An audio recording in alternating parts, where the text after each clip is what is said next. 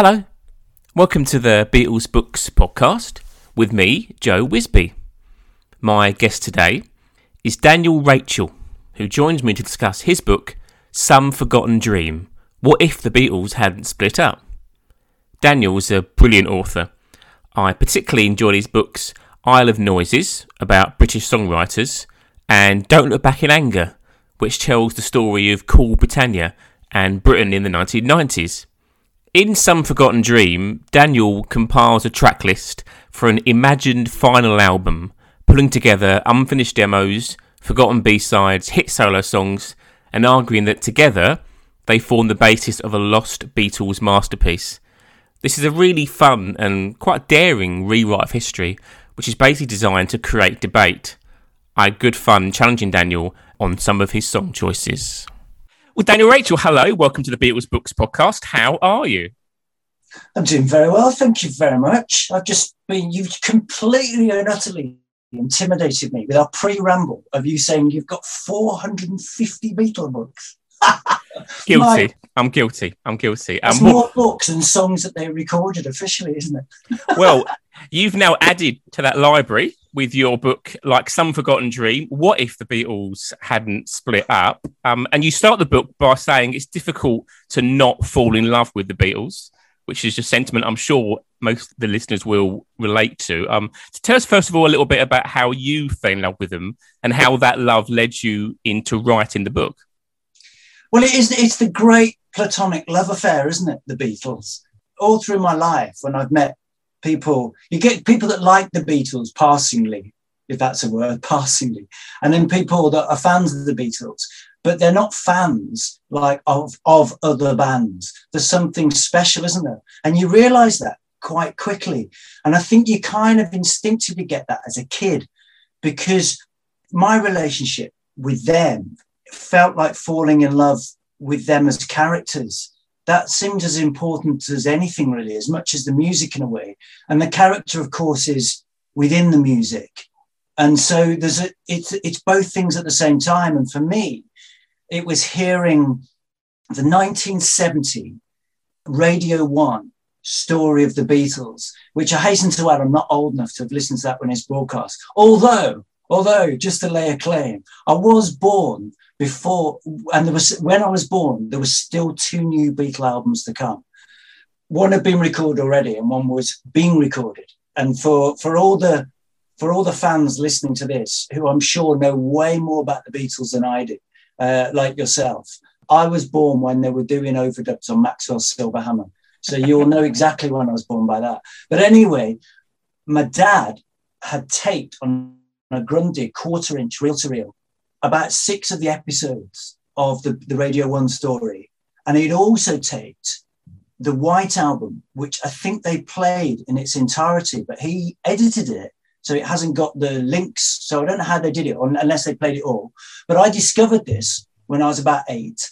And I remember having to work out how this machine worked and then discovered, not quite knowing what Beatles story meant, and suddenly you hear all these great voices telling wacky jokes, cut in with all the fab stuff of 63, 64. And it was like, ah, oh, this is just amazing. This is like the best school classroom ever. And you're in the middle of it, or I was with a pair of headphones.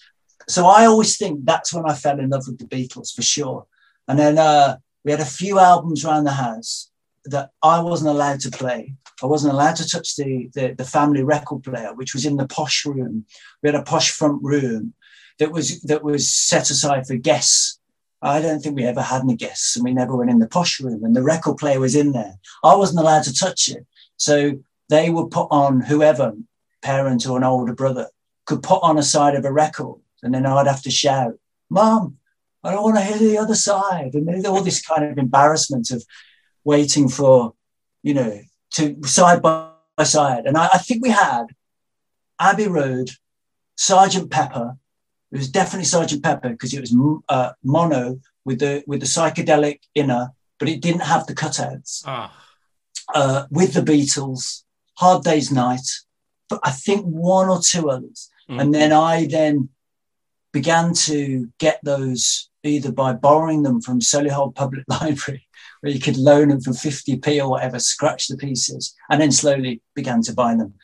That was where the love affair began. Then two important, because this is books, I think there's three big books for me.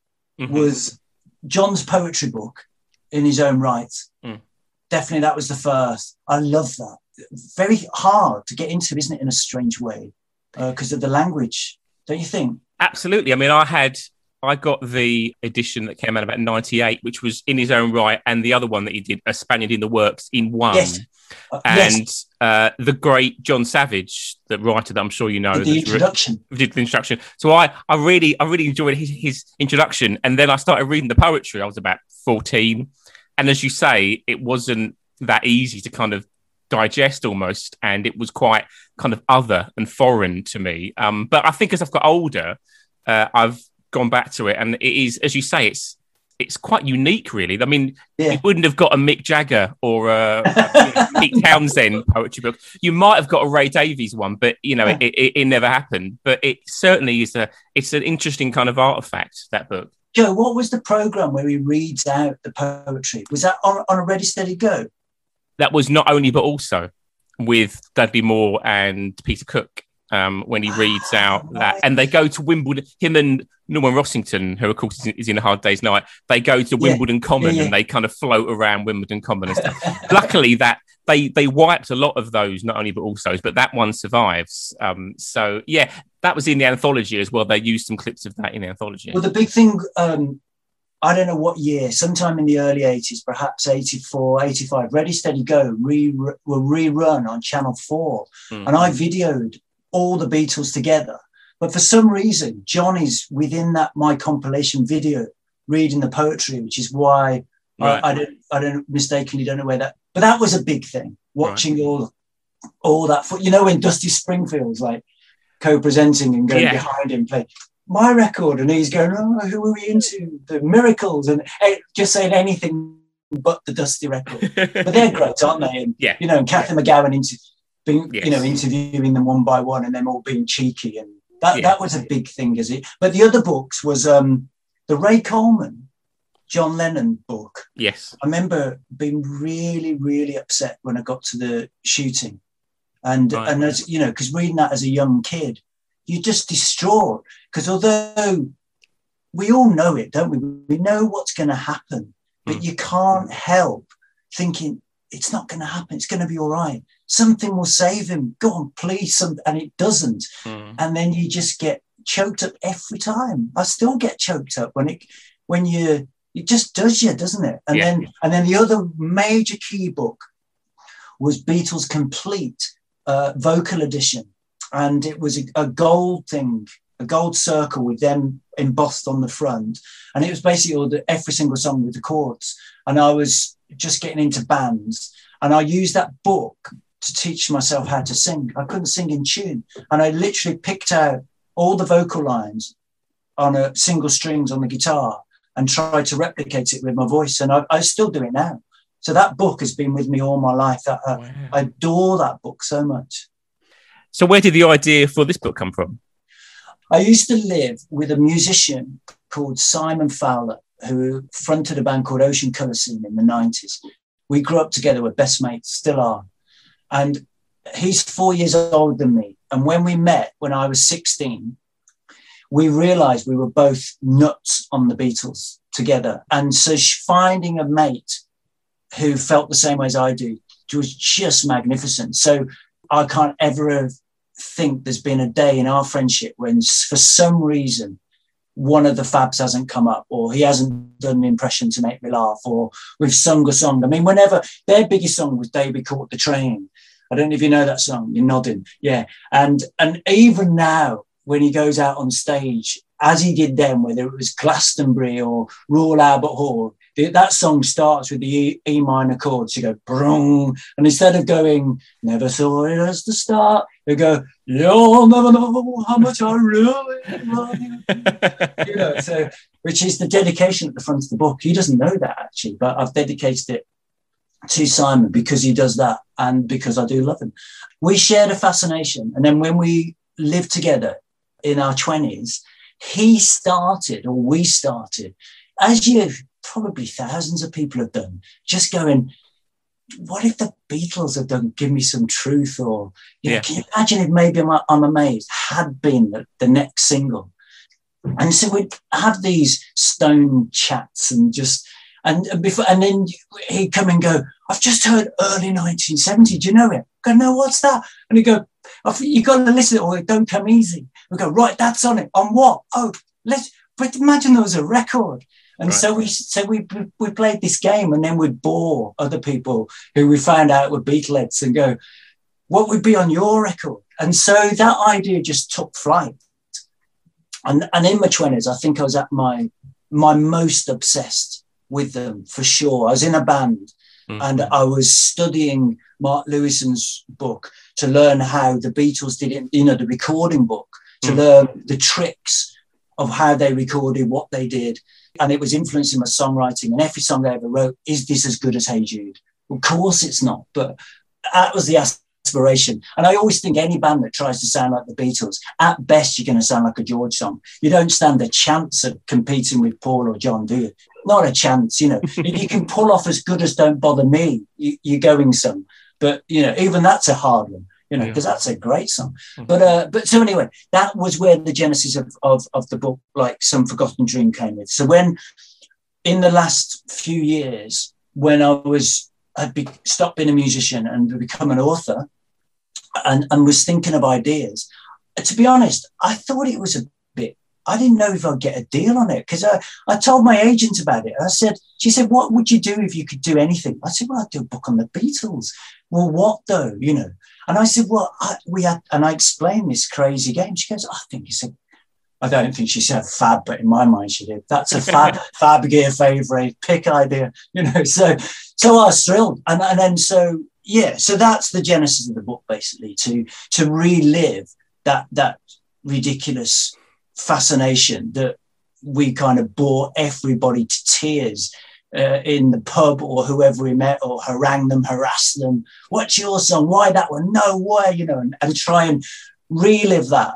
And, th- and then, then the challenge is it's a game and it, and I and in the introduction it's made clear it's a game and mm. you have to be forgiving with the rules of the game because there will always be contradictions and there will always be inconsistency and, I've decided that I had to set up parameters and rules for what made the record work. Like when does when does it start, and how far can you go before you say you can't have songs after this given date? That's really important.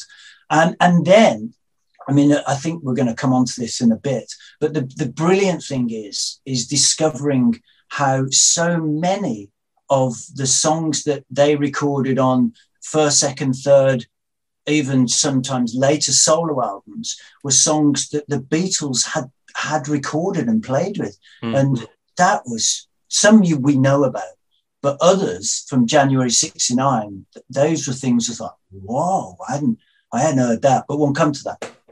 So you um you start the book in the first kind of few chapters by looking at the breakup of the Beatles. Yeah. Uh, did your view of that change from when you started writing the book to when you finished writing it? I mean, I have to stress that I, am not trying to present or rewrite something that has been done by mm. many other more distinguished writers in, in fantastic and wonderful depth. That, but it's important that the scene is set to create what, like some forgotten dream, requires. But obviously, there's our elements you know, and there's, and we, I think we all, as fans, whether we're new and young or we're from the time, have to ask ourselves how and why are our opinions being formed and have they been socially and politically formed because of the times that we come from or, or have been through. And so you can probably immediately guess that I'm Uh, heading towards Yoko, for example. And that, that American documentary. Do you remember that? Is it called Complete Beatles? Was that title, the one that Malcolm McDowell narrated? Yeah, that's the one. That, yeah. yeah, that was that was a big thing in understanding where they came from, and that doesn't that doesn't paint a, a necessarily a great picture. And Hunter Davies in the official biography doesn't paint a great picture. You know, it's like saying, well, why? Yoko is a very beautiful woman, I think, and a really exciting artist. And she had great status in her own world, coming from a country mm. that had been bombed, nuclear bombs, you know, atomic bomb, you know, what a heavy background to come from. And then she arrives in New York, arrives in London. But rather than my, if you're asking me personally, rather than say, look to her, I wholeheartedly blame any negative attitude or attributed blame towards Yoko on John's door. If anybody split up the band, I would argue from what I can see before me as fact, it's John, without a doubt. John is the one that makes the decision to invite her into that atmosphere where previously people were not allowed. Girlfriends had always been within the band, hadn't they? Mm. In fact, John had always been married, you know. But but so so there's that. You asked me, I think about you know the Allen Klein factor. Did I? Did, does, how does that play into it? Uh, uh, these things are really difficult, aren't they? Because mm. we weren't there, mm. and the stories we hear largely are posthumous to the Beatles' life, and people have got agendas and how they tell those stories. And I think what my purpose within like some forgotten dream is to say there were definitely missed opportunities and there were decisions made that could have gone either way. So then you go back to saying well had brian lived would that have been averted? Had they gone with beeching as the manager? Or obviously not the right person but perhaps there was another person. You know john went to meet him didn't he? So he obviously was looking and mm-hmm. had an mm-hmm. open mind to possibilities could the Eastmans have existed alongside Klein? That seems unlikely, but mm. it but it shows that there were possibilities. And I, I don't know, you know, it's a tough question. As you say, you've you've been in bands and you you were around Simon and others, etc. Is there an inevitability when you're in a band that sometimes, as time goes on and personal circumstances change, that some bands just just can't stay together? Do you think the Beatles were an example of that? Yes, of course. You're absolutely right in that. The, the, I mean, bands bicker and they argue. That's part of being in a band. Yeah, that that's natural. But I mean, I think in terms of offering insight, where perhaps many people haven't been, is that my great advantage in writing this book was listening to 90 hours of what happened in January 69. I've listened to those bootlegs, shall we say, uh, twice over and and dipped in at lots of other times. And I think that that gave me the greatest single insight into how the Beatles operated than anything I've ever read, ever seen, ever heard, more than anything. And I understood completely by listening to those rehearsals from, you know, first thing in the morning till early evening, five, six o'clock, and you listen to them playing all day for 20 days, then you understand how those relationships worked. And what an incredible, incredible period of creativity. In 20 days, they wrote not only all of what became Let It Be, most of Abbey Road, and a ton of other songs that, that informs what the album that I'm suggesting is could have been the album that came out after Abbey Road or before Let It Be, or that's all discussed, you know, order sequentially. But that and and and all things like uh, the the row, the, the, the row. I mean, that's the tiff. The it's virtually it's barely nothing, as you rightly say. Bands have those kind of things all the time, mm. and then the next day, John and Paul are fine. Mm. Even that afternoon, they're fine. Within 20 minutes, they're fine. And they're collaborating and and all the talk, even up to the 31st, the day after being on the roof, you know, George is is is helping writing the, or offering suggestions for the lyrics of the third verse of Let It Be because Paul hasn't got it yet. They're working and they're they're laughing, they're joking, they're playing each other's songs. You know, that that I think that those 20 days are the key to understanding how the Beatles were in, in throughout throughout the rest of the year because it's the greatest recorded period of time that we as fans can get inside. It's not to say it's the single most important month in their life, but we just don't have access to any anything like that in any other period of their life. We, have got nothing to compare it to really on any great scale, unless you've you privy to you know Abbey Road takes that the, the vast majority of us are not. Mm. So I think what will be good is uh, just to explain a little bit about the setup of the book. So once you've you've gone through that that kind of breakup element that we've just discussed, you then break the album down into four sides: a John side, a Paul side, a George side, and a Ringo side, uh, and you select six songs per side. So I thought it would be good if we if we run through the songs, not every song maybe, but you can talk a little bit about why you chose some of those songs. So the concept of what I call four sides of the Beatles is expanding on ideas that they all give and allow, yeah, giving them all one side each. But at the same time, there is that nod to the famous 9th of September uh, 69 meeting, mostly attributed to the 8th, but I'm, I, am i am pretty certain it's the 9th, as I think Mark Lewisohn is.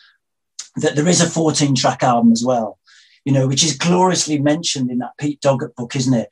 Uh, you know, he tells that story where George was in a car and he's compiled a cassette of all the solo Beatle tracks. And you just love that, the image of George sailing along and he's got all of the songs compiled and you just think what did he put on it wouldn't you love to have heard that but there's and, and george does an interview later about saying that's what we've decided mm-hmm. we're all, all going to do four each and ringo will have a couple there is strong evidence to suggest that they may have done a 14 track album, but they, they may well have done something a, a, bit more adventurous. But yeah, the John inclusions, I mean, it's um, instant karma. Had they then agreed, wouldn't that? Can you imagine that?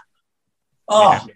and Ringo, I mean, I find it disturbing those drum rolls on that song. I've never understood it. You'll know more than me, uh, but I always find it a bit showy. It's a little bit of, you know, look what I can do. The magic of Ringo, of course, is that he didn't need to show off because he, you know, he, no. he had everything there. Um, but yes. yeah, I, I, I, do find those those feels a little bit showy and unnecessary. Um, but that's that's the I mean the power in that and the energy in the yes, you know, it's it's it's it might be my favorite John Lennon solo song, maybe. Wow.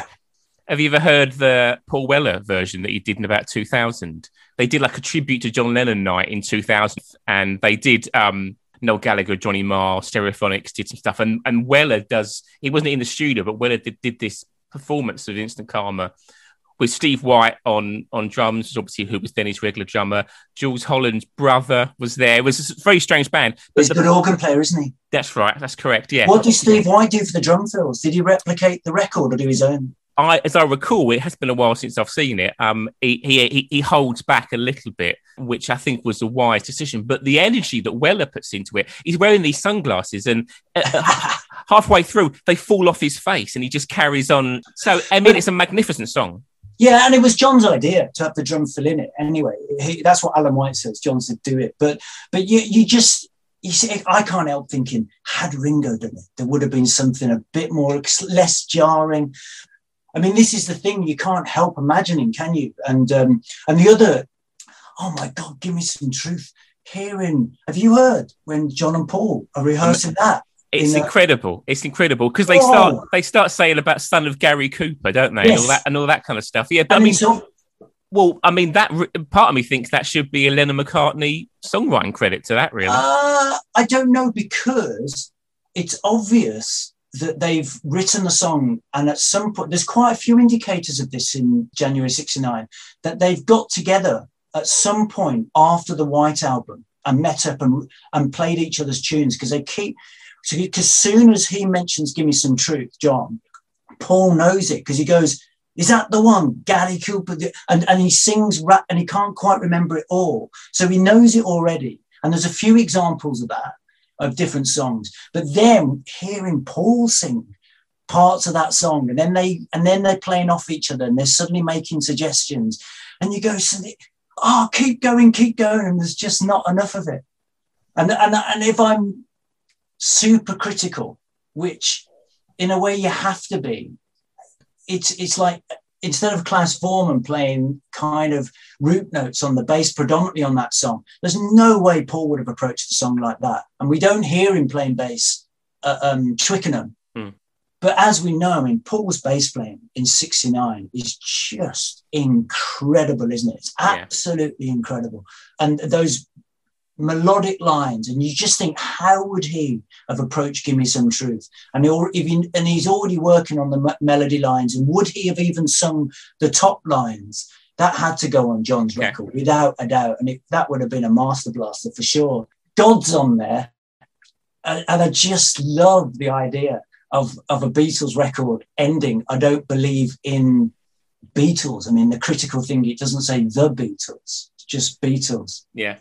But can you, isn't that that and that would just be wonderful, wouldn't it? And there's so so many self self referential tracks, aren't there, in the Beatles story where they talk about their own lyrics or they sing about their own characters. Mm. So the idea of John singing about his own the, the, band, or is he talking about the people, or is he talking about the myth? I, I go for the idea it's the myth as opposed to the them as a band continuing. You've also gone for Jealous Guy. Again, one of my favourite John songs starts off as uh, way back in in India, of course. Yeah, what, yeah, yeah. What made you select this one? Exactly as you say that it's uh, it's a Beatles song, in as much as India, and then again they they rehearse it over quite a number, two if not three different days on the road to Marrakesh. It becomes and um, and John talking about wanting an Hawaiian guitar that he's got at home that he wants George to play, and then he bring that comes in for the next day. So he's got this concept in his head, and then he describes things that Billy can do when mm. Billy Preston arrives. As with many of the songs that they're doing, there's a strange thing that they're trying out numbers which they either haven't got time to finish, rehearse, and they're they've also got a TV show to do. And when it's not a TV show, it's a live, going to be a live thing.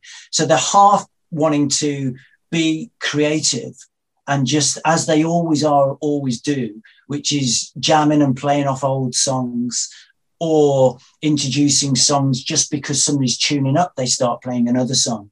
But I think also what I wanted to do in the book was use the songs as a way of also reminding fans and readers of stories that we can we can reapproach or re-understand because we're talking outside of the Beatles, i.e., jealous guys but it takes us back to what does John mean? I'm a jealous guy.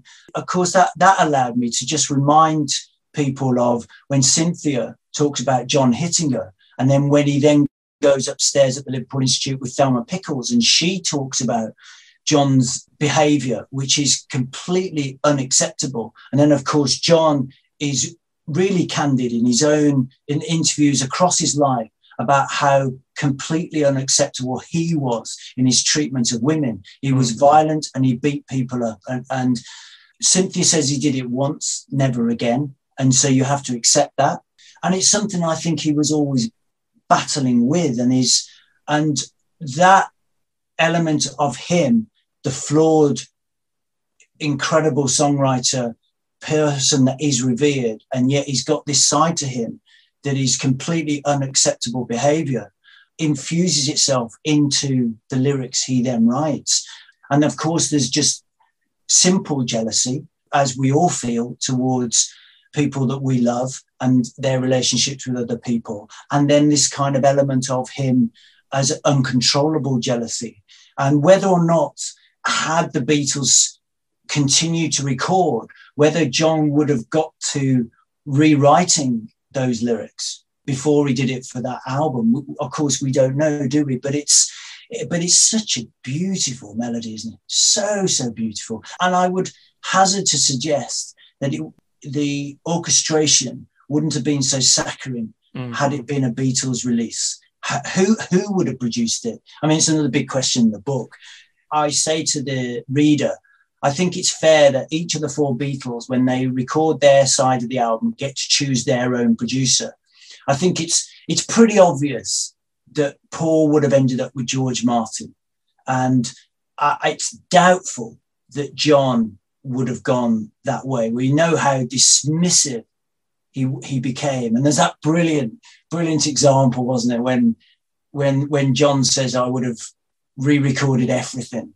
George Martin, you know, in his really kind of hurt but beautiful voice, says, even Strawberry Fields, particularly Strawberry Fields. so moving on to the the Paul side, yeah. uh, as we go from John, we must go on to Paul, as that is the way of the universe. So this is, uh, I mean, this is uh, look at the songs now. I've written them down. What a strong set of songs this yes. is. Now you st- you start off with "Come and Get It," which of course was not officially ever recorded by the Beatles. But I mean, the demo version of that is is is amazing. So Lord knows what they would have done as a band on it. Yeah, and then stunning for the Abbey Road anniversary edition that, that surpasses the anthology one, doesn't it? And as good as Badfinger's version is, it, it, there's something special about Paul, isn't there? Doing yeah. it and singing it, and John being in the control room that for the whole hour he does it. That's and and the precedent of the Beatles of other bands recording Beatles songs and then the Beatles doing it. That's important because people might say, no, no, Badfinger have done it. You can't have that.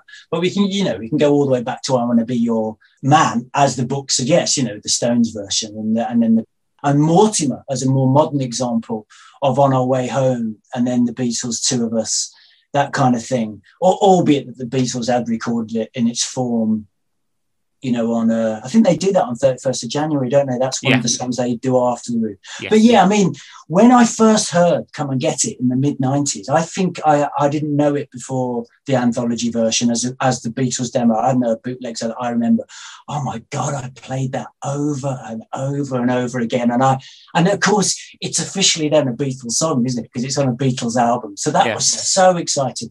That, so that had to go on it. And, and I remember that in then thinking, wow, why didn't they do this? You nut jobs, you should have done it. So, and then there's this, there's a, another lot of songs that Paul's trying out in January 69. Mm. Um, you asked me earlier that he put forward to the Beatles, but I, my, I would say that he doesn't put them, he doesn't put them forward to the Beatles. So another day, I don't think John ever heard another day.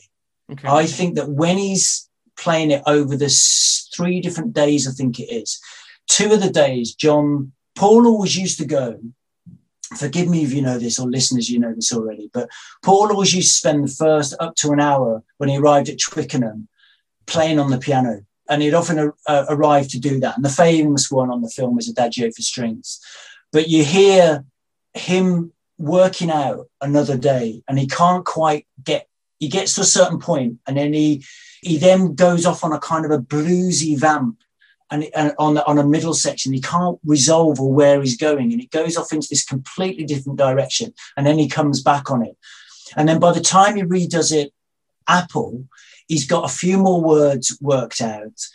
And, and I think I think George is playing on it or noodling away on the background as, as I remember. Mm. But again, it's it, he's not playing it to suggest shall we do it? That's for sure, because they're too close to getting the, the, the group of songs together that they know are working at that point and performance coming any day now of some sort or other which is at that point still in so it's, is just another song they're playing up in the same way every night they all play that mm. together which is exciting because you think, wow, what was it like? The Beatles all playing every night. But Paul hasn't worked out where to go with the song yet. It's, it's largely unwritten, not largely unwritten, but the sections that aren't certain. But he's just playing. And that leads into another song that I suggest. I don't say it would have made it, but I say it's a, it's a possibility in the same way as Oh My Love could have been a possibility as it for John. There's this, do you know the song There You Go, Eddie? Oh, yeah, fantastic song. Yeah, what a great song that is. Yeah. Yeah. And so Paul plays that and then john starts chipping in with silly names and they they they they all start saying silly names instead of eddie so uh, john starts going uh, nigel there you go nigel or there you go and then jo- paul sings there you go mimi perhaps uh, aunt mimi uh, i'm assuming he means that yeah. so there's all lots of different things but that that's a beautiful melody and i really hope that's on what when they re-release when they re-release whatever's coming from Apple later in the year. I hope that's on it because that, yeah. that would have been great. Um, and then there's nine seconds of junk Have you heard that? I, I, th- I might have done. Obviously, the the Esher demo is predates Yeah. that a bit. Um, Then it, there's nine seconds okay, of John and Paul chipping in French words. Paul sings epsilon, which is the fifth letter of the Greek alphabet. And uh, and at the time I was hearing all these tapes, there was a French person staying at our house, and I was trying to get her to translate what, what, John and Paul were singing. And she said, I can't make sense of it. And it's partly because they're mucking around and the audio is not great and they're and they're singing. But she said, I don't think it makes up real. But anyway, in the book, I, I make an attempt at the translation. But again, it's just the fact that John and Paul, for this brief moment, we're singing "Junk Together." How exciting! And it's such a the best version. Of that's probably um, MTV Unplugged, wouldn't you say? oh, lovely version, yeah, cracking version. Yeah, yeah, yeah. You also select backseat of my car. I mean, what a! um, mean, Ram's had this huge turnaround in critical opinion in the last, what you know, 10, 15 years. I mean, a song like that, backseat of my car. I mean, what a! It's almost like a history of rock and roll in, in one song. You know, it's just got so much drama and it, Yeah. it, it- it's dripping with with with drama and and uh, intrigue almost. Yes. Uh, it would have been great to see what the Beatles would have made of that. And again, another song that Paul was noodling and playing around with at Twickenham. And so you hear him, and that's really exciting. So another one that maybe could have been, yeah, I mean, the, the phenomenal moment in that song is when it breaks down to nothing. And Paul lets rip with that scream. And you just go, yeah, he's being Macca of the Beatles. That's what we're loving for. That scream that goes all the way back to I'm Down or Long Tall Sally and, uh, you know, and, uh, you know, Helter Skelter. The, the thing that you want the solo albums to, to be like, you always wish, oh, God, just be more Beatles. And there he is doing the, yes, yes. But that song slightly ram, uh, structurally, it feels like there's a re- repetition, maybe one too many times. It doesn't feel as if it's got that succinctness that you when you never question the structure of a Beatles song, do you ever? You know, I'd be. I mean, I'd really have to think hard and be super critical to, to think of a passage in a Beatles song where you go, really? Could they? Why is that in it? Or it's a bit long in it. You just don't. I mean, it's perfection, isn't it? But in the Solar records, that beautiful thing that the four of them had, that they could all arrange together, and they all do. They definitely all do it as a four. It's not one, two, although Paul is definitely the genius to my mind of how those arrangements work. And again, that month in, in January 69 proves that without a doubt that he's the one that can orchestrate it more than anybody else. But then, you know, you go to something like I, Me, Mine. And when they haven't got the middle eight section, it's Ringo that does the the three four on the ride and then that suggests something that George and Paul both play off, and that comes from Ringo. But yeah, I mean, backseat of my car, it'd be that being cons- yeah, it has to be on it. It has to be on it. it given a, and and of course the other thing I say in the book that this is I think this is the hardest thing of all in the in, when you read the book is somehow you as the reader have got to strip yourself of the version that you know Mhm. and you can't listen to another day and go oh well it's a bit soft or it's this or that you've got to you've got to somehow imagine it back to just an acoustic guitar and a voice or a piano and a voice and paul going what about this john? And that kind of thing and what they would have done. And it wouldn't be what but our whole lives are invested in, in the time and place we heard those versions the arrangements we know. And i'm saying strip it. Imagine it all being reconfigured and what would we have then So you mentioned I Me Mine there. So let's move on to the, the George side. Um, now, the famous thing about George at this time was he had an awful lot of songs yes that that he'd built up. In fact, he had a double and even a triple album's worth of songs Yeah. that would appear on All Things Must Pass. Uh, tell us a little bit about about these choices. I mean, the ones that really stands out for me. It, I mean, All Things Must Pass itself is an interesting song. I mean, number one, it's what an amazing, wise piece of music All Things Must Pass is. I mean, it's incredible. And of course, we know, and as I'm sure you'll, you- you'll tell us about, the Beatles, they couldn't quite get this right, could they? I don't know if I would phrase it like that. I mean, Okay. this, uh, of the tapes that I heard, this is the one song that really blew my head off. You're talking about a song that they rehearsed over several days together, over many, many, many hours. So you can, I don't know how many hours if you put it all together, but I, I would hazard a guess six, five, four, five, six hours. The Beatles played All Things Must Pass. And it ends up with three part harmonies on the chorus John, Paul, George. That in itself, oh my God, the three of them singing All Things Must Pass, that's a mind bender for us, you know. And then Paul really trying to help and understand George's structure and trying to work out how the different sections go, how it could be different. Paul suggesting to Jo- John, why don't you sing this bit? I'll sing that. Then, oh, then there's a passage over the verse, over the verses where George is singing that Paul tries out the chorus melody over the verse just to see if that works. And then it, it, it's not fully formed, you know. In the you know in the way that when um, G- George in February '69 sings something, and he's got all the diff- additional sections, and he hasn't quite honed it yet. It's a hmm. bit like that. These there's kind of things that aren't quite working, and you can begin to feel and hear literally how Paul kind of begins to help form the song. I mean, the greatest example of this, which is the song that utterly blew my mind, is Don't Let Me Down, which Paul, John comes in with only two chords and a quite kind of a flattish melody. And it's not that Paul changes the me- melody, it's just that the way Paul naturally sings, he makes it melodic. So he starts putting inflections onto the melody. And then John, you hear kind of singing back what he's obviously imbibed from Paul. And so he starts bending round to Paul's melody, and then they begin off each other. And rather than one telling the other what to do, they just there's a there's a kind of a stretching between them, and that's one of the most magical things I've ever heard. And it and it doesn't ah that it's just so beautiful to hear. And then you so you hear that with all things must pass, and then you hear how Ringo invests his and and I always thought I always thought that either John or one of the Beatles told or suggested to, to Ringo what patterns to play. And perhaps they did on earlier albums. I don't know, because there's the scant evidence to suggest that. But I've often heard it referred to. But you don't hear that very much in this period of time. And, and, and Ringo has a lot of incredible and original ideas. And of course, when Paul goes onto the drums, as we've known him to on previous records, and as we hear him say on Ballad of John, Paul Paul can't quite carry off the fill.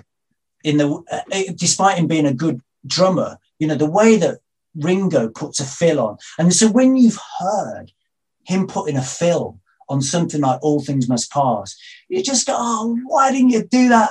You know, a year later. So that had, and then and then also as a final track, which I put it at the very end of this double album. What a way what a way to end. All things must pass. I mean, is that as good as the end? You know, maybe not, but nearly, nearly. I really, mean, do you reckon? Do you reckon? yeah, I think I think so. I mean, a- another interesting one for me on your list. So, not guilty is on there. So you think they would have again a song that they did almost hundred takes of during the Yeah, the but White that, that's played up, isn't it, Joe? You know, because it's not a big deal, really. And, and as Mark Lewisohn rightly points out, yeah, 30 plus of those are just getting rhythm, and then some of them aren't complete, and then it's joined together. And any band that's worked in the studio, you can rack up takes very, very quickly and very easily. The implication could be that they were really struggling. But when you listen to the versions that we now can hear and have been out to hear since the first anthology and all the bootlegs before, it's pretty close, isn't it?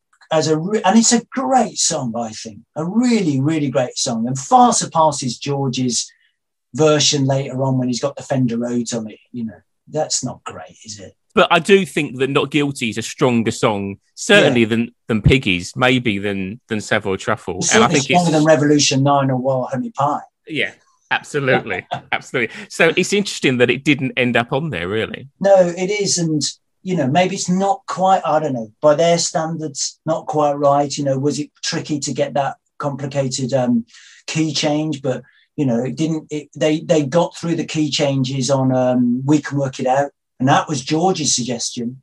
And there's other examples where they've always been mar- been able to marry really weird time signature changes. Sorry, and and half the time as a listener, you're not even aware that they're doing these bonkers time signature changes. That's the brilliance of them. They can make something sound simple where mm. there's incredible artistry behind what they do. And I do think that that's the unique chemical balance of those four. And that's what would make songs that we might not necessarily look to on the solo albums that could have been utterly transformed had they done them for sure. My Sweet Lord is on there. That's, I mean, that's a huge, what a beautiful song that is. Almost a religious experience, My Sweet Lord, I was finding. Well, and it is, isn't it? If you could quasi religious, yeah, for sure. And and also, you know, the, I think there's probably many fans that, that, don't like the production of the original George album, and and there's certainly outtakes that you can hear and versions that George committed to tape. You know, something say, for example, like Wah Wah, where it's just him, just him and a guitar, and then you hear it stripped back, and then when you hear it like that, you go, "Oh, it could be anything, couldn't it?" And and the same you know there's lots of examples of that so but all things must pass i mean just in the re- I mean, it's difficult because it's the success that that had that song had on both sides of the Atlantic was utterly phenomenal, wasn't it? Mm. But again, I use the book as an example as, as an excuse to also talk about the the court case around it, and then you get into that absurd situation where you can.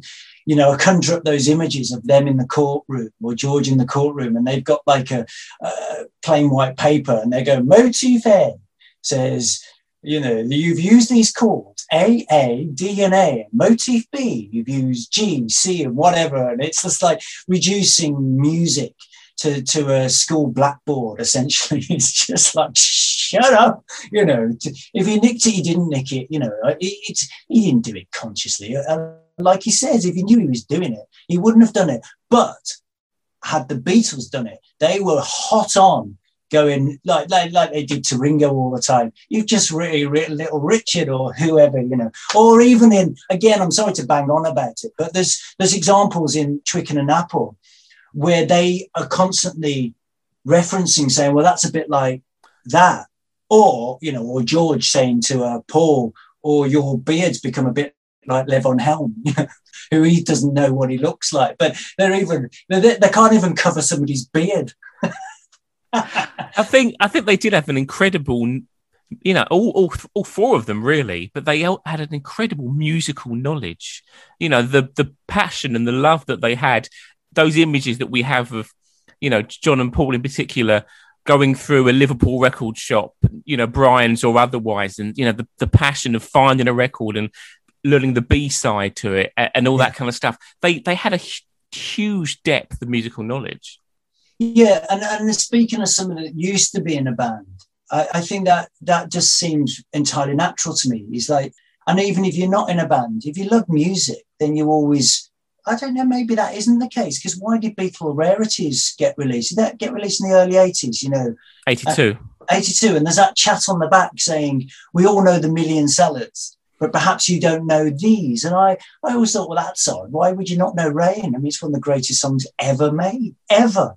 And so the idea that you wouldn't have flipped over paperback writer, that seems odd to me, but maybe because you were stacking them on your dance set in the 60s, that by the time you couldn't, you literally couldn't flip it because you got six falling on top of it. You know, maybe that was the reason. I mean, the amount of songs that we were always covering and playing to one another, but all bands are like that. And all, I, I think most fans of music are like that. You, you, you cherish the unknowns and the B-sides. Yeah. Yeah. yeah let's move on to Ringo. We we can't we can't forget Ringo. And listening to to these songs that you suggested, and I thought, what a great set of songs these are. I mean, Ringo's solo career, obviously, early part of his solo career, I hasten to add, was really successful. Yeah. You know, he had yeah. some, he had a lot of goodwill around him initially, uh, and he selected some really, really interesting songs. So let's let's talk about this. I'm in particularly looking forward to talk about some of these it don't come easy. What a great a great song. George obviously heavily involved in the the writing apparently yeah. of of that. What was it about about that that made you go for that one? Well, I started the chapter in some forgotten dream. What to do with Ringo? You know, because you kind of think, how am I going to get six songs? And like you say, I was blown away, but I suddenly thought, actually, when you start putting the possibilities together, you got a really, really exciting side. And I, I quickly got, they all wrote for Ringo. That was generally the thing, wasn't it? And then he he could maybe contribute one or two. So when you so the idea of what would what would they George had already written uh, it don't come easy. So that was an obvious one, and, and we know we've got Ringo's recorded version, but we've also got the, the version that George did mm. with the Hare Krishnas in the chorus.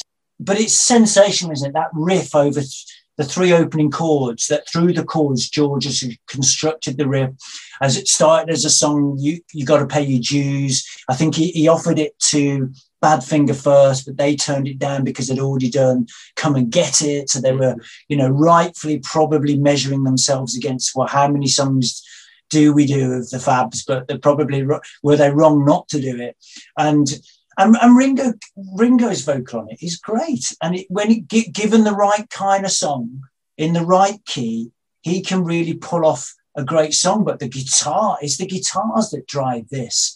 And then, yeah, so that was an obvious choice to me. Another one was I'm the Greatest, which is there's um, great stories behind that, which is a it's Muhammad Ali, Cassius Clay's phrase because he recorded an album called I'm the Greatest when he did the poetry album. Then they meet him just several months later.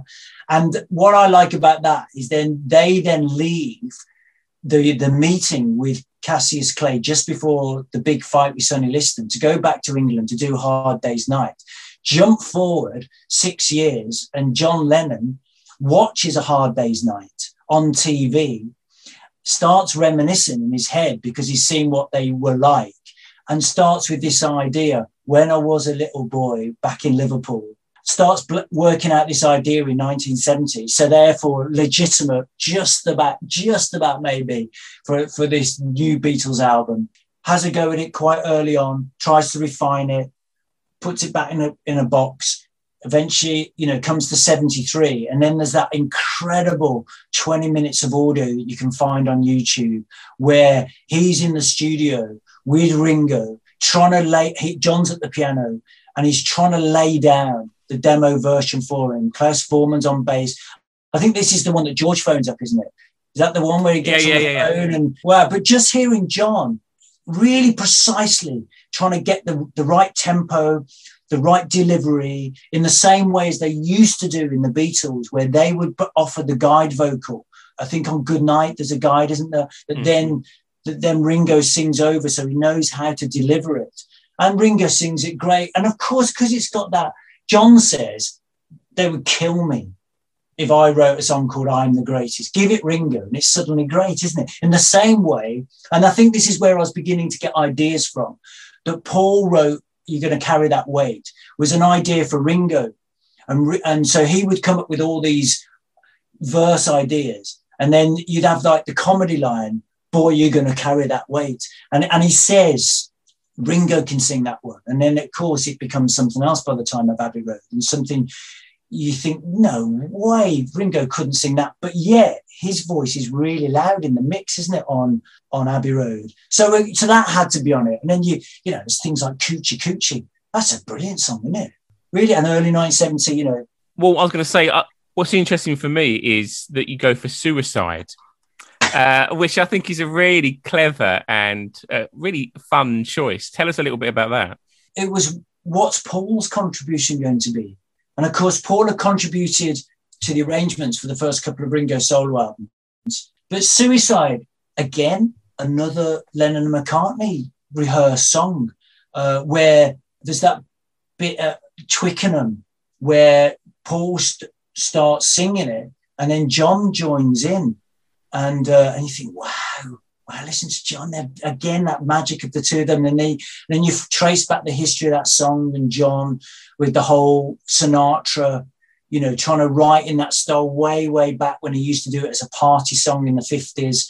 And then you jump forward and they're all flirting. Each of uh, uh, John, George, and Paul are flirting with writing for Sinatra, and and, and there's all various stories about that, and, and and addresses to Sinatra, and the famous story of Paul offering it to Frank, and Frank thinks he's you know taking the Mickey. But I just thought, you know, Paul obviously wants doesn't know what to do with the song when he does when he does i mean mccartney's essentially a demos album isn't it if, if, if you look at the how the line of 69 into 70 is working paul's recording demos he's not really i don't think setting out to record his first solo album and and the album comes across as demos i mean who puts on a drum track for heaven's sake you know that is not a solo record i, I think that's absolutely right the only two really that stand out as not being demos are Every Night and Maybe I'm Amazed, yeah. which I think came later on in the recording. And yes. I think that's him saying,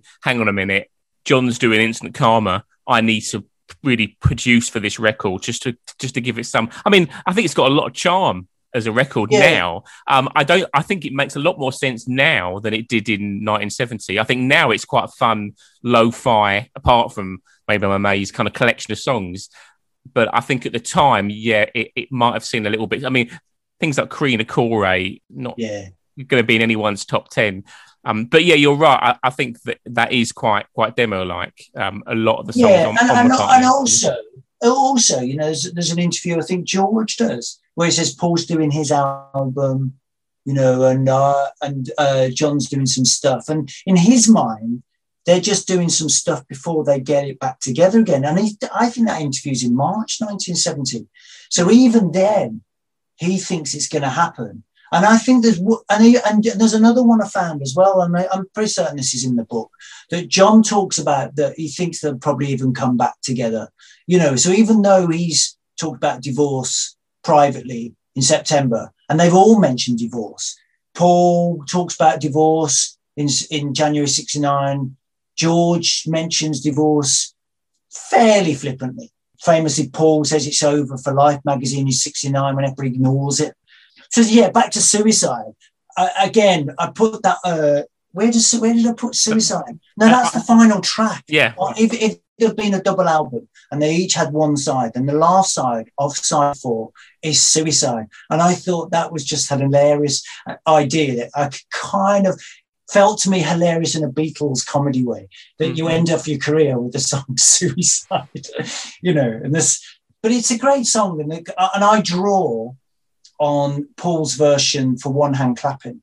Right. And so you hear it realized in its in, in its extended form, where Paul probably knew it was going when he did that the brief excerpt on the McCartney album. It's not labeled, is it? It's just hot no. as pen and glasses, isn't it? Um, where I don't know where he's at with the song at that point, but yeah, with the benefit of hindsight, then you know what it was, and that and it just it just feels like Ringo, doesn't it? He's got that old Ringo could carry off a 30s tune, as we know from that solo album. So it just felt not 30s, a bit too early there. So to kind of tie up a little bit of our of our conversation, Daniel, I'd like to. I mean, the whole book, the genius of the book is the is the fun kind of speculation of it. So I thought we could end with a little bit of of speculation, hopefully, in our conversation. Uh, so you mentioned just then about this this idea of them staying together, a question that many of us have always wondered you know, how close do you think they came to to working together in that that 10 years between 1917 and 1980 and would that have been a good idea do you think? I mean the ultimate of this uh, this fun game would they wouldn't they is that they answered it them well three of them answered it themselves with free as a bird and, and real love. They played the game. What would it be like if we were still the beatles? And so they took the tapes from and, and did it. And so that's the, the greatest blessing of the loss, isn't it? You know, we as fans are all going a bit mental and being super kind of uh, bonkers by playing it and going ah, and getting obsessed about it. Then they actually did it, but we don't know if John would have done it. And then, of course, they play the fantasy, don't they?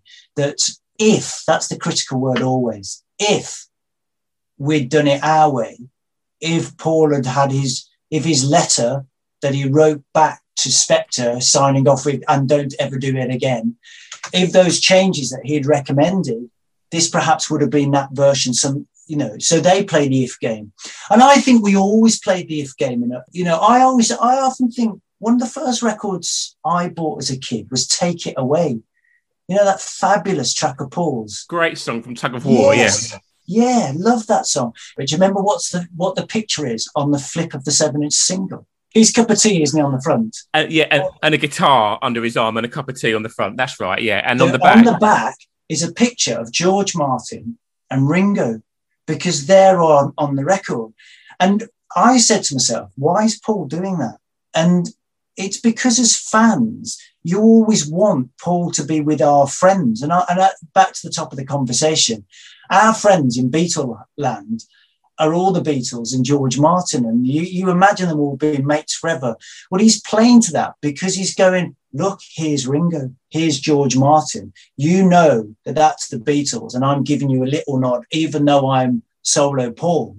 And it's and I I think in my head as a 10 year old, nine year old, I think something I read that into that.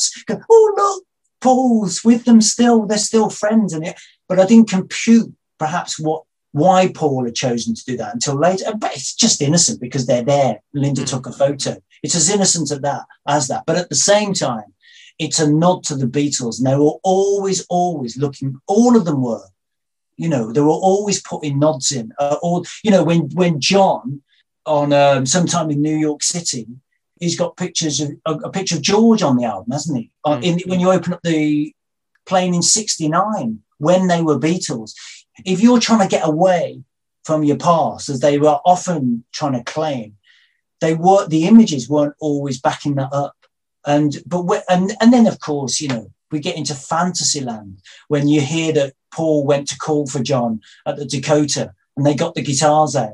And you don't, you just want to know what went on there. And then there's another fantasy of Bangladesh where uh, where Yoko told the whole story, where she says that George is on the phone saying, "Will you do it?" And then George John's getting a bit mad uh, on the phone to George, and ring and Yoko is trying to persuade John to go down why not go down? And he's going, no, because it'll become, and there's so, and there's this possibility because Ringo's turned up and then John might turn up. And, you know, there's all the time there's these ifs and, I'll tell you what, Joe. I mean, talking to you for this last hour, I've like, re- I rarely get to go bonkers on Beatles chat, and you've made me kind of reminded myself of what a partly used to be like as a kid or in a twenty year old. You just can't wait to meet a Beatles fan and just talk Beatles nonsense for an hour. well, I think thank you for that. My pleasure, my pleasure. Well, I think that's a that's a really great way to, to end that conversation. So the book is Like Some Forgotten Dream. What if the Beatles hadn't split up? Uh, Daniel Rachel, thanks so much for your time. Oh, brilliant! Thanks, Joe.